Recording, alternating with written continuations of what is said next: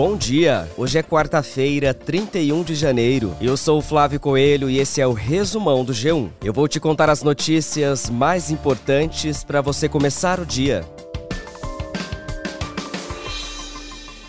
O Comitê de Política Monetária do Banco Central deve anunciar no final da tarde de hoje como fica a taxa básica de juros da economia brasileira. A expectativa é de um novo corte de meio ponto percentual, passando de 11,75% para 11,25% ao ano. Se a tendência se confirmar, vai ser a quinta queda consecutiva da Selic. Hoje também tem o anúncio da taxa de juros nos Estados Unidos. A previsão é de que o Banco Central americano mantenha a taxa atual como está entre 5,25% e 5,50%. Mas a maior expectativa é se o Banco Central americano vai indicar quando os juros começam a cair.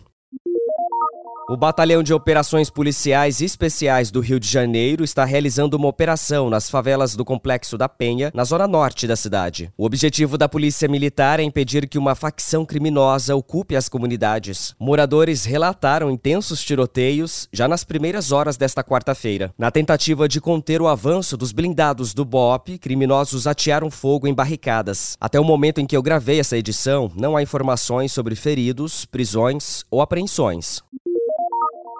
O presidente Lula exonerou o número 2 na hierarquia da ABIN, Agência Brasileira de Inteligência. Alessandro Moretti foi demitido em meio às investigações de um esquema de espionagem ilegal dentro da agência durante o governo do ex-presidente Jair Bolsonaro. As informações são do blog do Gerson Camarote. Segundo a Polícia Federal, Moretti seria o elo entre a atual gestão da ABIN e a gestão de Alexandre Ramagem, que é suspeito de encabeçar um esquema de espionagem clandestina. Moretti será substituído por Marco Aurélio Sepic, que vai deixar o comando da Escola de Inteligência da BIM. O general Augusto Heleno foi intimado para depor no caso. A apuração é do jornalista César Tralli. A BIM, na época, era subordinada à pasta que o general comandava. O depoimento do general Heleno vai ser no dia 6 de fevereiro, terça-feira que vem, na sede da PF em Brasília. A investigação busca esclarecer se o general Heleno tinha conhecimento das supostas ilegalidades cometidas por Alexandre Ramagem na BIM.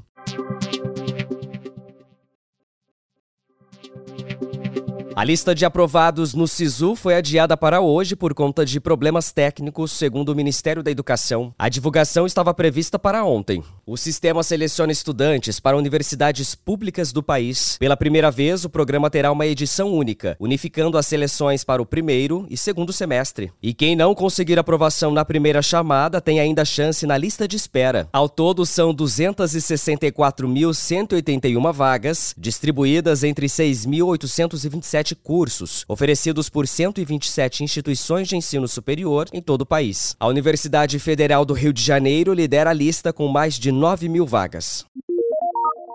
O Brasil registrou uma queda de 4% no número de assassinatos em 2023, na comparação com o ano anterior. Em 2023, foram 40.464 homicídios dolosos, que incluem casos com intenção de matar, além dos feminicídios, latrocínios e lesões corporais, seguidas de morte. No ano de 2022, foram 42.190 casos. Esses números não englobam as mortes decorrentes de violência policial. Nesse tipo de morte, houve uma redução de de 2,3%, passando de 6.445 para 6.296 casos. Esse levantamento foi divulgado no último domingo, pouco antes do ministro Flávio Dino deixar a pasta para assumir a vaga de ministro do Supremo Tribunal Federal.